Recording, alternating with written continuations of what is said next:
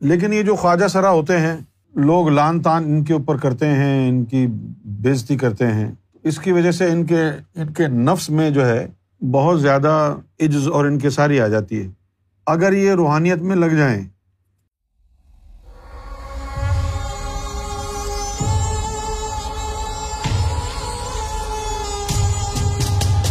کاجل اہوجا لاڑکانہ سندھ، پاکستان۔ مجھے پوچھنا ہے کہ اللہ نے خواجہ سرا کو کیوں پیدا کیا؟ ہمارے معاشرے میں ان کی رسپیکٹ اور ایکسیپٹنس کیوں نہیں ہے؟ ہمیں یہ تو نہیں پتا کہ اللہ تعالیٰ نے خواجہ سرا کو کیوں پیدا کیا۔ لیکن جو کچھ ہمارے معاشرے میں ہوتا ہے، وہ یقیناً ایسا عمل ہے کہ جس کی وجہ سے لوگ اپنی آخرت خراب کر رہے ہیں۔ اب اگر کوئی پیدائشی طور پر بچہ ایسا پیدا ہوتا ہے، تو اس میں اس بچے کا کیا قصور؟ ہے لیکن اس وقت لوگوں کی مسلمانیت جو ہے وہ غائب ہو جاتی اور پھر وہ لوگوں کو کیا جواب دیں گے؟ لوگ کیا کہیں گے؟ اپنی جھوٹی جو ان کی شان ہے، اس کو بچانے کے لیے ایسے بچوں کو اٹھا کے چھوڑ آتے ہیں جہاں دیگر اس قسم کے لوگ ہوتے ہیں۔ لیکن یہ ہمارا جو معاشرہ ہے، یہ منافقانہ معاشرہ ہے۔ ویسے تو ہمارے ہمارا ملک اسلامی ملک کہلاتا ہے، لیکن آپ یقین جانیں، اسلام والی کوئی بات نہیں ہے۔ کہتے ہیں کہ پاکستان اسلام کا قلعہ ہے۔ قلعہ ہی ہے اور کچھ نہیں۔ ہے اسلام نہیں رہا وہاں پر۔ کہنے کی بات ہے، بس اسلام ہے، لیکن ہے نہیں۔ لیکن یہ جو خواجہ سرا ہوتے ہیں، لوگ لان تان ان کے اوپر کرتے ہیں، ان کی بےزتی کرتے ہیں۔ اس کی وجہ سے ان کے ان کے نفس میں جو ہے بہت زیادہ عجز اور ان کے ساری آ جاتی ہے۔ اگر یہ روحانیت میں لگ جائیں تو ان کو ولایت ملنے میں اتنی زیادہ دشواری اور محنت نہیں کرنی پڑتی۔ تو یہ ان کے پاس جو ہے گڈ پوائنٹ ہے۔ اب ان کے ساتھ جو جو کچھ بھی معاملہ ہوا ہے، یہ خواجہ سرا کے طور پر پیدا ہوئے ہیں۔ تو دنیا میں جو کچھ بھی ان کے ساتھ زیادتیاں ہوتی ہیں، تو اللہ تعالیٰ ان تمام زیادتیوں کا ان کو اجر دے گا۔ کیونکہ ان کا اپنا قصور تو نہیں ہے نا؟ بنانے والا تو رب ہے نا؟ لہٰذا ان کو اجر دے گا۔ میں سمجھتا ہوں کہ کوئی چیز ایسی نہیں ہے کہ اللہ کے یہاں وہ اتفاقیہ ہو جائے۔ یقیناً اس میں اللہ کی رضا اور خوشنودی شامل ہوگی۔ جو کچھ بھی بے عزتی ان کی ہوتی ہے اس دنیا میں، ان کی زندگی خراب ہوتی ہے۔ اللہ تعالیٰ اس کا، ان کو اجر بھی دے گا۔ لیکن اگر دوسرے نظریے سے دیکھا جائے تو اس سے ہمیں یہ نظر آتا ہے کہ اگر یہ عام آدمی ہوتے تو فوراً دنیا داری میں گھس جاتے اور اللہ سے غافل بھی ہو جاتے۔ لیکن یہ دنیا سے دور بھاگتے ہیں کہ دنیا میں ان کے اوپر لان تان ہوتی ہے۔ تو یہ لوگ کبھی دنیا دار نہیں ہوتے، کیونکہ دنیا تو ان کو دودکار رہی ہے۔ تو یہ دنیا دار کیسے ہوں گے؟ تو اللہ کا ان پر بھی کرم ہے۔ اب رہ گئی بات، اس دنیا میں ہم آئے کیوں ہیں؟ اس دنیا میں ہم اس لیے آئے ہیں۔ کسی نے دنیا طلب کی تھی، کسی نے جنت، کسی نے اللہ۔ تاکہ ہم کو ہماری تقدیر کے مطابق جو ہے ہم عمل کریں یہاں پر۔ اصل مقصد تو دنیا میں آنے کا یہی تو یہ جو خواجہ سرا وغیرہ جو ہوتے ہیں، دنیا ان کو دھتکارتی ہے۔ تو دنیا کی آسائشوں میں ان کا دل نہیں لگتا ہے۔ دنیا سے دور بھاگتے ہیں۔ لہٰذا ان کے گمراہی کے چانسز بہت کم ہو جاتے ہیں۔ اور اگر یہ اللہ اللہ میں لگ جائیں، تو ان کو اکیلے بیٹھ کے اللہ اللہ کرنے میں کوئی دشواری نہیں ہوتی۔ کیونکہ یہ تو ویسے بھی اکیلے ہی رہتے ہیں۔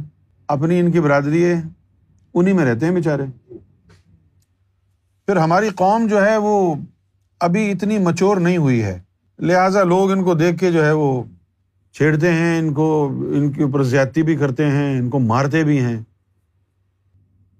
تو اب یہ جو لوگ ہیں، خواجہ سرا، روحانیت میں ان کے لیے بڑی آسانی ہے۔ یکسوئی ان کو مل جاتی ہے۔ تو ان کے اندر بھی اتنی روحیں ہوتی ہیں جتنی ایک مرد میں یا ایک عورت میں ہوتی ہیں۔ تو ان کو اللہ کے راستے میں چلنا ان کے لیے بڑا آسان ہو جاتا ہے۔ اللہ تعالیٰ سے دعا ہے کہ کسی کے ساتھ ایسا معاملہ نہ کرے، لیکن وہ تو خالق ہے نا، اپنی جو اس کی منصوبہ بندی ہے اس سے ہٹتا تو نہیں ہے وہ۔ تو اگر کسی کے ساتھ ایسا معاملہ کرے، تو پھر وہ اس کو دل و جان سے رب کی رضا سمجھ کے قبول کر لے، اور اس کے جو فائدے ہیں، وہ فائدے اٹھائے۔ وہ فائدے کیا ہیں؟ کہ یہ روحانیت میں لگ جائے، جتنے اس میں سات روحیں ہیں، جتنی اس میں ہیں، جتنی اس میں، تم میں بھی اتنی ہے اللہ کے دوست بن جاؤ، روحانیت میں آ جاؤ، دیدار تک پہنچ جاؤ۔ سرکار کے دروازے تو سب کے لیے کھلے۔ میرا خیال ہے کہ ہمارا اگر ہمارا اگر معاشرہ تھوڑا سا مچور ہو جائے اور اگر کسی کے گھر کوئی خواجہ سرا بچہ پیدا ہو جائے اور یہ معاشرہ اس پر لان تان کرنا چھوڑ دے، تو پھر شاید والدین بھی جو ہے نا تھوڑے سے ایزی ہو جائیں۔ پال لیں ان کو، اپنے ہی پاس رکھ لیں۔ محروم نہ کریں۔ اسی طرح کا ایک بچہ تھا، تو اس کے والدین جو ہے، یہ سچی کہانی ہے۔ تو اس کے والدین جو ہے، اس کو چھوڑ کے آ گئے۔ وہ بچہ بڑا بڑا رویا، اپنی ماں کا ہاتھ نہ چھوڑے کہ مجھے مت چھوڑ کے جاؤ یہاں پر، میں، مجھے کیوں چھوڑ کے جا رہے ہو؟ باپ کو بلائے، ماں کو بلائے، رو رو کے ہلکان ہو گیا، لیکن وہ بڑے ظالم بنے ہوئے تھے۔ چھوڑ کے آ گئے۔ بچہ وہیں پلتا بڑھتا رہا، لیکن بھیس بدل کے چکر لگاتا تھا گھر پہ، گزرتا تھا۔ اس کو پتہ چلا کہ اس کے والد کا انتقال ہو گیا ہے۔ تو بھیس بدل کے آیا۔ والد کے جنازے میں بھی گیا۔ پھر اس کو پتہ چلا کہ اس کے بھائی کا بھی انتقال ہو گیا ہے اور جو اس کی بھابھی ہے وہ بیوہ ہو گئی ہے۔ اب گھر پر اس کی ماں اور اس کی بھابھی تھے۔ کوئی گزارا بڑی مشکل سے ہو رہا تھا۔ تو اس نے اپنے بھابھی کو کانٹیکٹ کیا اور اپنی حقیقت بھابھی کو بتائی کہ دیکھو جی میں وہی ہوں۔ تھوڑا سا بڑا ہو گیا تھا کہ میں مدد کروں گا، سب کچھ کروں گا، لیکن میرا راز نہیں کھولنا۔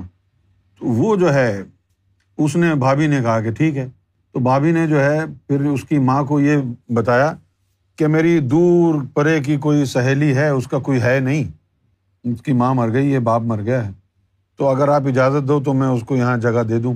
وہ کام دھندا کرے گی، تھوڑا سا ہمیں بھی کرایہ وغیرہ مل جائے گا۔ اس کی ماں نے کہا کہ کرایہ ملے گا تو صحیح۔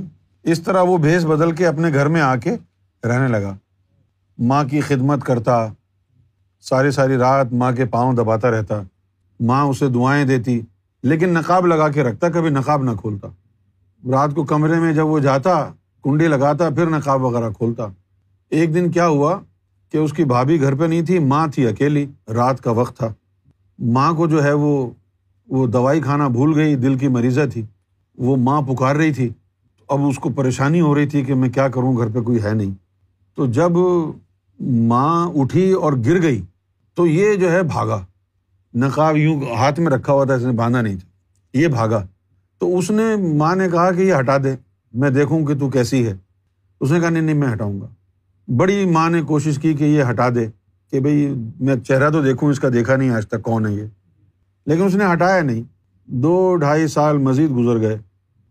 ایک دن جو ہے، اس نے جو ہے اپنا آپریشن وغیرہ کرا کے گردے بھی ڈونیٹ کیے اپنی ماں کو۔ خون بھی وہی دیتا تھا۔ وہ اس کی ماں کہتی تھی، یہ ہے کون جو اتنا سب کچھ میرے لیے کر رہی ہے یہ عورت؟ تو آخر میں اس نے کیا کیا کہ اس نے ڈاکٹرس کو کہا کہ بھائی، میرا دل نکال کے میری ماں کو لگا دو۔ اس کے پاس جتنا بھی پیسہ تھا نا، اس بندے نے جو کمایا ہوا تھا، سارا پیسہ رشوت میں اس نے ڈاکٹرس کو دے دیا کہ کسی کو یہ بات پتہ نہیں چلنی چاہیے۔ اس کے لیے پھر اس نے، ان کا جو ہے، ظاہر ہے اس کو مارنا تھا پہلے۔ اس کا دل وغیرہ نکال کے لاش اس کی رکھ دی سرد خانے میں اور اس کی ماں کو ہارٹ ٹرانسپلانٹ کر دیا۔ ماں بالکل ٹھیک ہو گئی۔ ماں نے ٹھیک ہونے کے بعد کہا کہ بھائی مجھے یہ کس کا آرگن لگایا ہے تم نے؟ میں نے دیکھنا ہے۔ وہ جو ڈاکٹر تھا جس نے ڈیل کی تھی وہ نہیں تھا، کوئی اور تھا، وہ لے گیا۔ وہ جب ماں نے وہ لاش دیکھی تو وہ پہچان گئی، یہ تو وہی میرا بچہ ہے جس کو میں چھوڑ کے آئی تھی۔ تو کتنی وفا تھی اس بچے میں۔ ساری زندگی اس نے ماں کی خدمت میں گزار دی، پتہ بھی نہیں چلنے دیا، گردے دے دیے، اپنا دل، زندگی نکال کے ماں کو دے دی۔ تو اب اگر کسی کے گھر پہ ایسی کوئی اولاد ہو جائے نا، تو آپ اس کو چھوڑ کے نہ آئیں کہیں۔ وہ آپ کا خون ہے، آپ کا بچہ ہے، اس کی پرورش کریں۔